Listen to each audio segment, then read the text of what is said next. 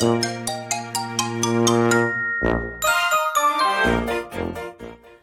はようございます。たかしです。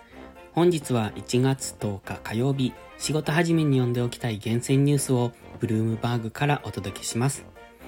一つ目のニュースです。過去最大級。米ゴールドマンサックスグループは今週約3200人の削減に乗り出す見通しだ。同社の人員削減規模としては過去最大級となる可能性がある。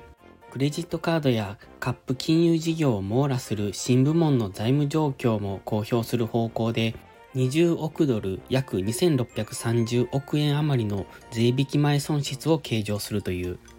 アナリストなどの人材採用は継続する計画。ゴールドマンは17日に10、12月の決算を発表する。次のニュースです。5%超え。米サンフランシスコ連銀のデイリー総裁は、政策金利は最終的に5%をいくらか上回る水準まで引き上げられてから利上げ打ち止めになるとの見方を示した。米紙ウォールストリートジャーナルとのインタビューで述べた。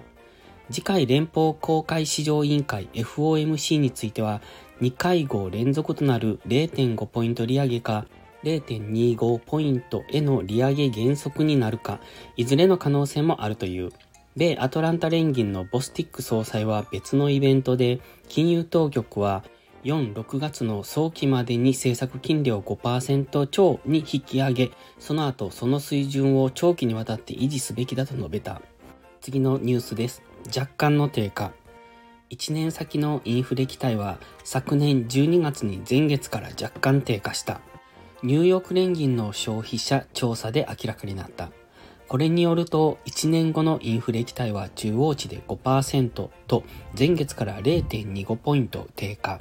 2021年7月以来の低い水準となった。3年後のインフレ期待は3%で変わらず、一方、5年後のインフレ期待は中央値で2.4%と、前月から0.1ポイント上げた。特に若年層の間でインフレ期待の高まりが示された。次のニュースです。警告。